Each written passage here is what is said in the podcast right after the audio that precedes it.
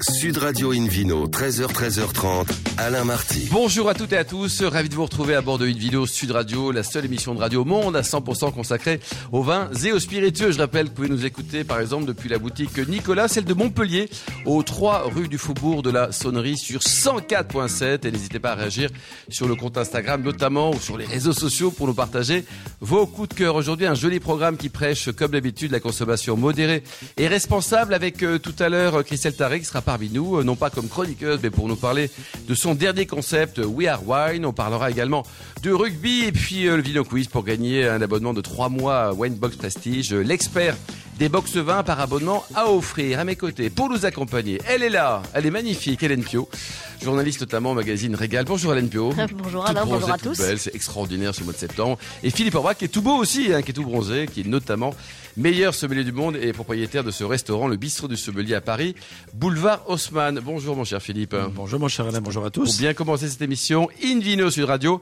a le plaisir d'accueillir Fabien Revol qui est propriétaire du Domaine de Brau. Bonjour Fabien. Bonjour à tous. Alors votre histoire de vin, elle démarre au cœur de l'Occitanie, là, quarante et un hectares sur les hauteurs d'une seigneurie. Vous êtes au paradis, vous êtes conscient de ça ? Là, on est absolument euh, au paradis comme vous le dites. C'est un vrai point d'équilibre entre euh, les vents d'Est, les vents d'Ouest et euh, la partie la plus au nord du Languedoc. Et ça, c'est une affaire familiale ? Vous l'avez acheté hier matin ? Comment, comment ça se passe, votre vie ? Non, j'ai repris, j'ai racheté ce, ce domaine il y a quatre ans. J'étais avant dans une autre vie à l'étranger, dans les services de restauration. Ah, rien à voir. Chez qui ? Chez Sodexo ? J'ai fait dix ans de Sodexo et dix ans de Newrest. Et donc là, vous avez changé de vie ? Vous avez quoi ? Vous avez changé de femme, de vignoble, de métier, de tout là ? Alors, j'ai gardé les enfants, j'ai gardé la femme. Ouf, et j'ai... C'est plutôt sympa pour eux, merci. Et voilà, après, on a changé totalement de vie euh, pour un pari euh, un peu fou.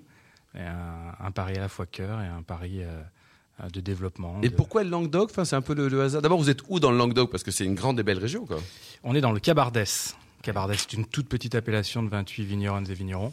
Ouais. Euh, et on touche Carcassonne. On est à une heure de Toulouse, à quarante-cinq minutes de Narbonne. C'est bien le paradis, Hélène, ça, hein ? Ah bah c'est magnifique. C'est, euh, c'est, c'est, c'est, c'est une région sublime. Puis vous n'y êtes pas arrivé tout seul, dites donc, là-bas. Vous vous êtes planté, euh, pointé avec cinquante-quatre copains. Exact, alors exactement, vous avez fait vos devoirs, tout à fait. Parce que... Ah, elle bosse, Hélène Piot, hein, je ah vois bah ça. Même, le week-end, ça bosse. J'ai hein. révisé mes fiches. Exactement. Vous avez Hélène. Les noms, les adresses. J'ai tout. Bon, on recommence sur les crus du Beaujolais, si vous voulez un truc sympa. C'est oui. ça. Mais oui, parce que en tant que nouveau dans ce métier, euh, je me suis vite confronté à la problématique que font les, les nouveaux entrants, les non-vignerons, à savoir l'acquisition du foncier. Et on est tout de suite sur des sommes très très importantes. Donc euh, j'ai dû faire une levée de fonds et avec ce qu'on appelle le Friends and Family. Les, Donc les vous avez proches. Tapé plein de copains, quoi, c'est ça ? Exactement. Et vous avez levé combien avec tous vos potes ?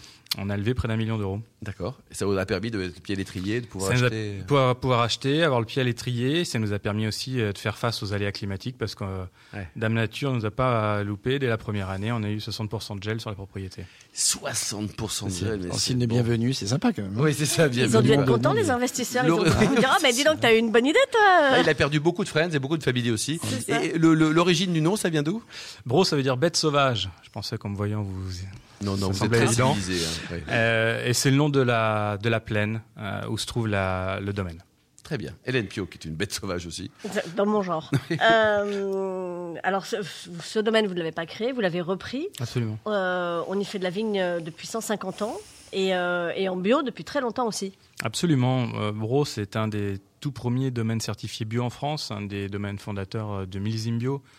Euh, et donc, c'est assez intéressant parce qu'il y a cet historique d'écosystème très préservé et puis, de, de, depuis le départ, de toujours essayer d'être pionnier. Euh, à la fois dans la partie agricole et puis euh, dans les vinifications, euh, un des premiers domaines à faire des monocépages. Alors, il, y a, il y a trente ans, il n'y en avait pas beaucoup. Euh, et puis avec aussi euh, mettre en valeur des cépages un petit peu oubliés, euh, les Giodola, un cent pour cent euh, petit verre d'eau, un cent pour cent fer Servadou. Alors, les, les Giodola, il nous faut un petit point, euh, Philippe un, un petit point cépage quand même. Pourquoi pas un cépage, non ? Alors, racontez-nous un peu pourquoi vous avez choisi ces cépages. Non, mais ils étaient, ils étaient déjà plantés. Ah, ils auriez, étaient déjà plantés. Vous auriez pu, mais vous avez bien fait, hein, les arracher. Imaginer, de ouais, changer, ouais. surgreffer, et cetera. Oui, quoi, a... c'est, un, c'est un vrai patrimoine d'avoir ces vieux cépages traditionnels. Absolument. C'est un patrimoine extraordinaire. Et puis, euh, je me suis rendu compte en le faisant déguster aux gens. Euh, que lorsqu'on le vinifiait de manière un petit peu plus moderne que ce qu'on peut avoir l'habitude de voir, mmh. notamment avec le fer Servadou, euh, euh, ça donnait des choses extraordinaires. Et en fait, ça donne des vins très buvables, très mmh. moderne, goulayant. Rapide à déguster ou alors il faut les attendre un peu? Rapide à les déguster. Ouais. Et le vin, vous l'avez appris où? Parce que quand même dans la restauration, on est quand même loin de, du métier de vinificateur, non? Du métier de vinificateur. En revanche, euh, entre guillemets, le côté euh, directeur artistique, à savoir oui. ce qu'on veut et imaginer euh, comment est-ce qu'on va déguster le vin. En fait, je prends les choses à l'envers. Moi, j'ai été bercé donc dans, dans les cuisines, euh, mais je me suis encadré après pour la partie technique. Euh, et il faut reconnaître que comme dans le monde de la cuisine, on a en France un univers euh, autour du vin qui est très très bien euh, structuré avec euh, des conseils, euh, un œnol, des œnologues, et cetera. Et à part la mauvaise nouvelle, là, les soixante pour cent de gel la première année, vous étiez quoi, anxieux pour la première vendange là? C'était la... ah, ça oui, tremblait un peu? Ça tremblait. Bah, ça continue de trembler. Hein. Ce soir, euh, à trois heures, euh, on rempile pour une autre vendange. Euh, donc ça continue de trembler. Et, Hélène. Euh, et, et, et pourtant, ça s'est très très bien développé euh, depuis euh, depuis quelques années, depuis donc quatre ans maintenant que vous êtes là. Euh, vous avez maintenant quatre gammes de vins, alors euh, Brau expérimental, Pop with Love, les terres de Brau et signature de vigneron. Et puis vous vous avez lancé cet été euh, du vin en canette, qui marche très bien aussi. Absolument. Alors le vin en canette, ça peut paraître complètement fou, mais il se trouve que ça n'altère pas du tout euh, le goût du vin. Après, évidemment, on n'est pas sur des vins de garde en canette, on est sur des vins faciles à boire. Et puis ça permet aussi d'adresser euh, au-delà de, d'une, d'une génération, ça permet d'adresser des moments de consommation différents. C'est-à-dire que lorsqu'on est par exemple dans un sushi shop, on est plus enclin à boire un vin blanc en canette euh, qu'une bouteille classique de vin. Bah, y a un choc psychologique quand même, non, par rapport à la belle-mère, le feu de cheminée, la bouteille et le tire-bouchon? Mais en fait, les deux sont pas du tout antinomiques. Et je fais les deux. C'est comme dire faire de l'A O P euh, uniquement et être contre les vins de France. On arrive à faire les deux et je pense que l'un nourrit l'autre. Philippe Faure-Brac, c'est canettes. Alors nous, bon, parfois on est un peu réfractaires, ah, c'est un c'est beau vrai. Pays, la France, mais par contre, euh, aux quatre coins du monde, on trouve ça génial et ça a beaucoup d'avantages, la canette aussi. Ça, c'est, si ça fait pas ça partie casse de... les codes. Oui, ça fait pas partie de nos codes, de notre culture, mais force est de constater que les jeunes générations s'y intéressent. Oui. Et puis le, les petites canettes qu'on a devant nous, là, euh, que ça combien soit la Syrah, douze centilitres. Oui, donc ça correspond à... Ça voilà. correspond à un verre, un bon verre, donc c'est une dose qui convient bien, ça se stocke facilement, ça se met à température facilement. Ça s'ouvre, on le sait tous, assez facilement. Après, boire directement à la canette, euh, vin euh, de qualité, moi je suis un peu, personnellement un peu gêné. Ouais, ouais. Après, le verser dans un, dans un verre ou quoi, c'est déjà quelque chose qui est plus acceptable. Mais, mais en général, je, je suppose que les consommateurs le boivent directement. Et ça peut vieillir pas ou pas? Dites-nous, Fabien. C'est-à-dire que dans cinq ans, votre Syrah là, que vous avez apporté au, non, c'est au pas micro l'objectif. De Vino... Non, non, ah non on on c'est pas, pas le but du jeu. Quoi. Non, non, c'est pas le but du jeu. On n'est pas sur des vins qui, sont, euh, qui ont pour objectif de vieillir.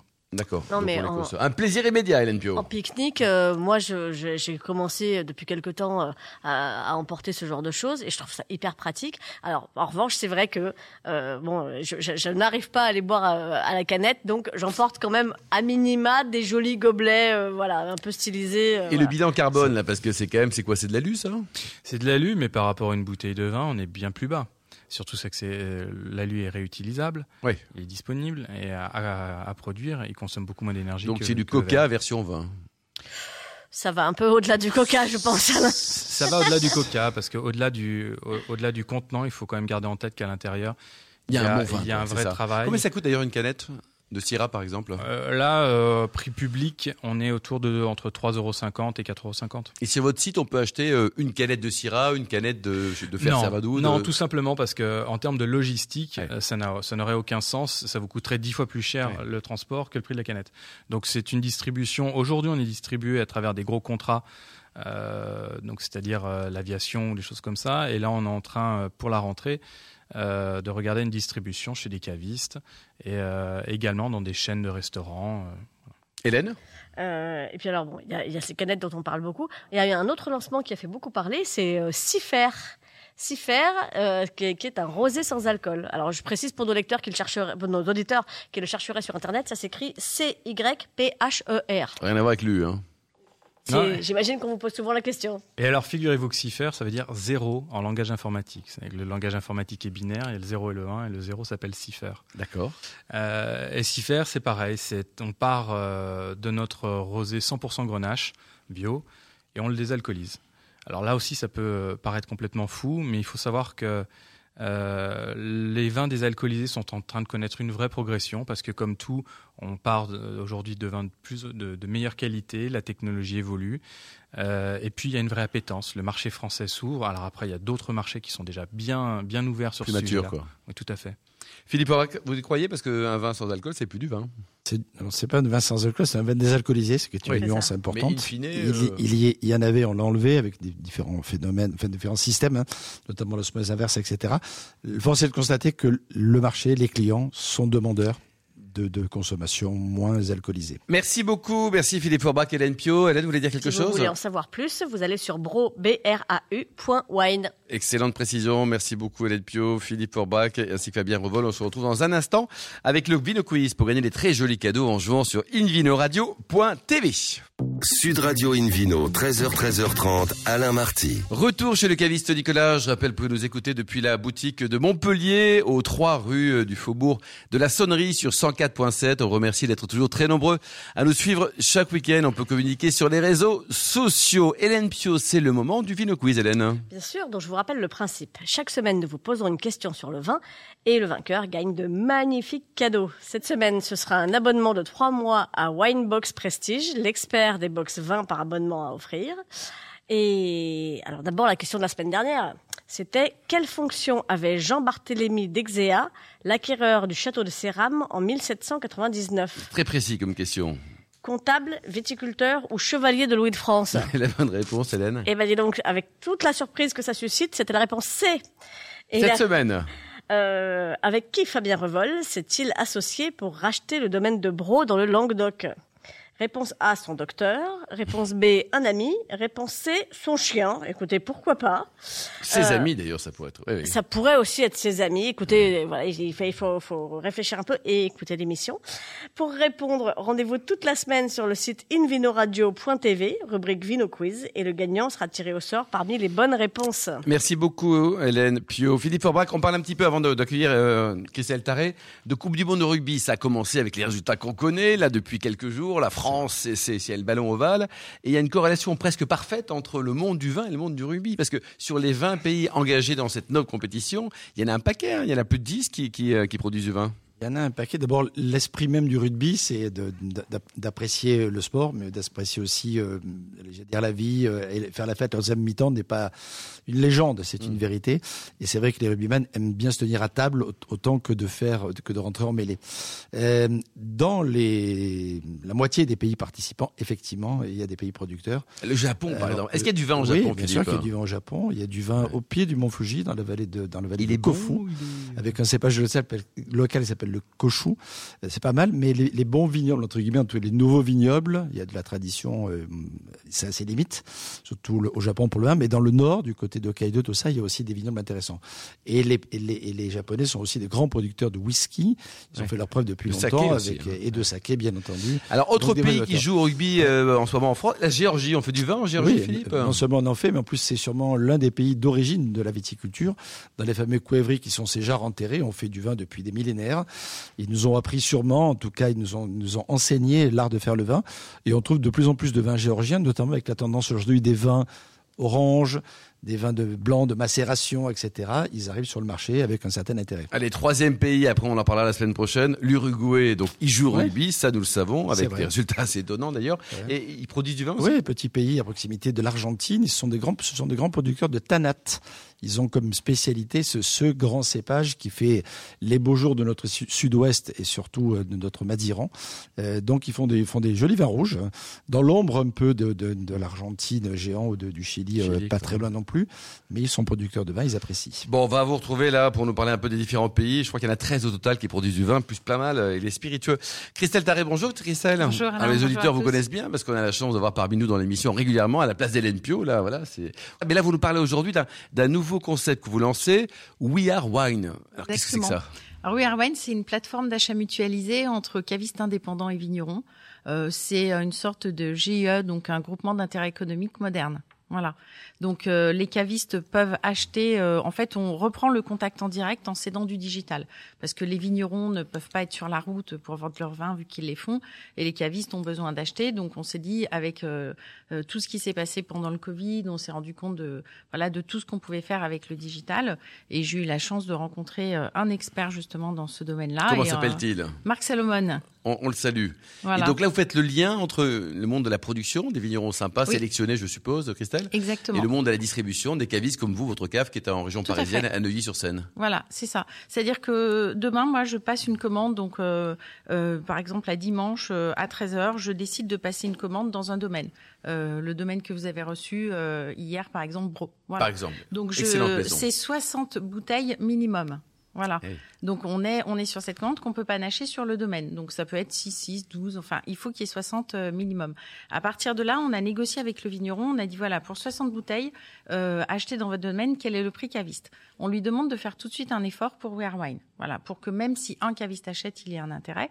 Et derrière, on dit, si tous les cavistes ensemble, on achète cent vingt bouteilles. Si tous, on achète trois cents bouteilles de cette cuvée, six cents, mille deux cents, cinq mille, les prix dix mille, baissent. Tous les prix baissent. Donc, on a éprouvé, par exemple, sur la première commande qui a été passée, puisque la, la plateforme, elle est lancée depuis un mois, un domaine à Bandol, on était cinq cavistes, on a gagné un euro cinquante. Et c'est le pas vigneron, mal, hein. Exactement. C'est, et le client, euh, in fine aussi, d'ailleurs. Et le vigneron a gagné cinq nouveaux clients. Donc, en fin de compte, tout le monde s'y retrouve, on est vraiment dans un gagnant-gagnant. Hélène, c'est top, hein ? Ben, c'est, forcément, ça, c'est, c'est une super idée, effectivement, ça, ça, ça semble génial, j'espère que ça, ça le sera et que, et que vous aurez tout le succès que vous méritez. Merci. Euh, et effectivement, pour, pour les vignerons, euh, l'avantage, c'est, euh, c'est effectivement tout cet accès caviste. Donc, vous disiez, pour le moment, vous êtes cinq. Alors, euh, en associé, on est sept en tout. Euh, le nombre de cavistes aujourd'hui, on a cent cavistes qui ont finalisé leur inscription et on en a quatre cents en attente. D'accord. Voilà. Il y en a combien en France de cavistes d'ailleurs ? euh, quatre mille huit cents. quatre mille huit cents. Voilà. Indépendants ou indépendants. Avec les, les, non, non, avec les chaînes, euh, il faut rajouter à peu près huit cents, huit cents, huit cents cavistes. Et votre objectif, ouais. C'est d'en fédérer combien ? Euh, fédérer déjà ceux qui sont intéressés par le système, qui en ont besoin, qu'ils le comprennent. Voilà. Euh, je dirais que si on arrive à fédérer mille cavistes, déjà, c'est ce déjà énorme. Top. C'est voilà, ça, exactement. Ouais. Ça, ce serait top. Et la sélection des vignerons, donc vous avez combien, vous dites, de vignerons qui, qui sont intéressés par le système ? Alors, pareil, là, aujourd'hui, on doit avoir trois cents vignerons qui sont en cours d'inscription. On en mmh. a déjà plus d'une centaine de finalisés, sachant qu'on n'a pas encore beaucoup communiqué. Donc, ce sont des vignerons qui sont venus naturellement. Voilà. Et vous, Philippe Faure-Brac, alors c'est peut-être beaucoup pour un restaurateur comme vous, hein, le bistrot du sommelier à Paris, mmh. Boulevard Haussmann, soixante bouteilles, c'est peut-être beaucoup pour un resto, non ? Ça dépend, parce que si c'est une opération qu'on peut faire au vert, oui. soixante bouteilles, c'est un peu, quarante-huit à soixante bouteilles, c'est à peu près le minimum qu'on commande pour, pour mettre au verre un vin pendant ah un oui. mois ou deux. Donc c'est, ça, ça peut nous concerner, mais ça peut concerner effectivement les restaurants, ça peut concerner aussi la communauté des sommeliers qui peuvent effectivement avoir aussi un intérêt à se regrouper pour pouvoir faire en sorte de... d'acheter ou de promotionner tel ou tel domaine. Alors c'est vrai c'est, qu'aujourd'hui, c'est on, de, on de, est vraiment que pour les cavistes indépendants. Alors on a eu, j'ai, j'ai eu cette envie de, de travailler pour, pour mon milieu, en fait. Voilà. Et pour la dégustation, c'est-à-dire que vous allez, on vous fait confiance, et votre sélection, les, les trois cents vignerons, c'est pas chaque caviste qui demande à recevoir un échantillon pour goûter, si. Pour dire oui, non. Ah oui. Ah si, bien sûr. En fait, on est dans le même système. Alors déjà, il y a d'autres associés avec moi, puisqu'il y a cinq autres cavistes euh, qui sont associés. On peut les citer ? Oui, bien sûr. Il y a Aude Legrand à Issy-les-Moulineaux, Alexis Zaouk à Nanterre, Stéphane Alberti, euh, Cyril Coniglio et Laetitia Coniglio. Très voilà. bien. On s'est tous rencontrés au travers de la F C I et de notre envie justement de défendre la, F C I, la Fédération, des, Fédération cavistes. des cavistes indépendants. Et voilà. Du concours de meilleur caviste de France. Exactement. Que, que vous avez gagné en première femme en France, alors, hein, euh, Christelle. Pas le concours. Oui, non, mais vous avez été la première femme. Mais en tout femme. cas, le, le titre de maître caviste, j'étais la première femme, oui. Oh tout à fait. En deux mille vingt. Comme vous, hein, meilleur sommelier du monde en quatre-vingt-douze, personne ne vous piquera ce titre. Hein, c'est, c'est écoutez, fini, voilà. C'est... C'est Comment vous gagnez votre, votre vie ? Parce que là, il faut quand même gagner un petit peu de sous. Le business model, c'est Bien quoi, sûr. comme on dit ? Alors, on a une commission de huit pour cent sur toutes les ventes. Là où l'agent commercial prend en moyenne seize à vingt pour cent, donc déjà divisé par deux. Après, il y a un abonnement du côté vigneron qui est fait en fonction du chiffre d'affaires. Voilà, donc ça peut être cinquante, cent ou cent cinquante euros. Et on a un abonnement du côté caviste aussi, qui ah oui. est à Pour dix-neuf. Bénéficier de ces tarifs et de ce... Voilà, exactement. Alors, dans un premier temps... Combien ça coûte au caviste ? euh, dix-neuf, vingt-neuf ou trente-neuf en fonction du chiffre d'affaires. Jusqu'à deux cent cinquante mille euros, vous payez dix-neuf euros. Voilà. Sachant que sur les premières commandes, la première intention de commande, les cavistes ont tous gagné en moyenne entre quatre-vingts et cent euros sur leur première commande. Donc l'abonnement ouais, est très vite rentabilisé quoi. Et il est offert aujourd'hui jusqu'à fin décembre pour découvrir le modèle. Ah ben, avis à tous les cavistes. euh, bah c'est d'autant plus chouette que je regardais les chiffres là. Euh, quatre-vingt-dix pour cent euh, des vins en France sont vendus en grande distribution ou par les grandes chaînes, euh, Nicolas, Nisa, et cetera qu'on connaît. Euh, quatre pour cent sur Internet. Il reste seulement six pour cent pour les cavistes indépendants. Tout à fait, oui. Alors, nous, on a l'impression souvent que oui. les, les, les gens qui aiment le vin vont l'acheter chez leur caviste, mais pas tant que ça. Alors après, il faut savoir que euh, quatre-vingt-dix pour cent des achats en grande surface se font aux alentours de cinq euros aussi. Ouais, voilà. C'est les premiers ouais. prix, donc quoi. Voilà, c'est-à-dire que déjà, le, souvent, le, les clients ont l'impression que le caviste est cher, donc ils ont du mal à passer la porte. Donc on travaille beaucoup sur ça. Euh, il y a notamment l'opération Les Dénicheurs qui a été sortie pour montrer que le caviste ne fait pas que ce genre de, de prix. Et, euh, et puis derrière, voilà, il y a le conseil, la qualité. Euh, mais bon, on reprend des parts de marché, donc, euh, donc voilà. C'est bien. C'est bon, en tout cas, super, bravo. vingt sur vingt. Vous nous rappelez donc le, le Le site hein, pour pour rendre seulement quand on est caviste, exactement. Alors ça vigneron, c'est le alors ouais. c'est le site vitrine parce qu'après on est vraiment sur quelque chose de confidentiel de l'intranet. Donc pour s'inscrire en fait seuls les inscrits ont accès.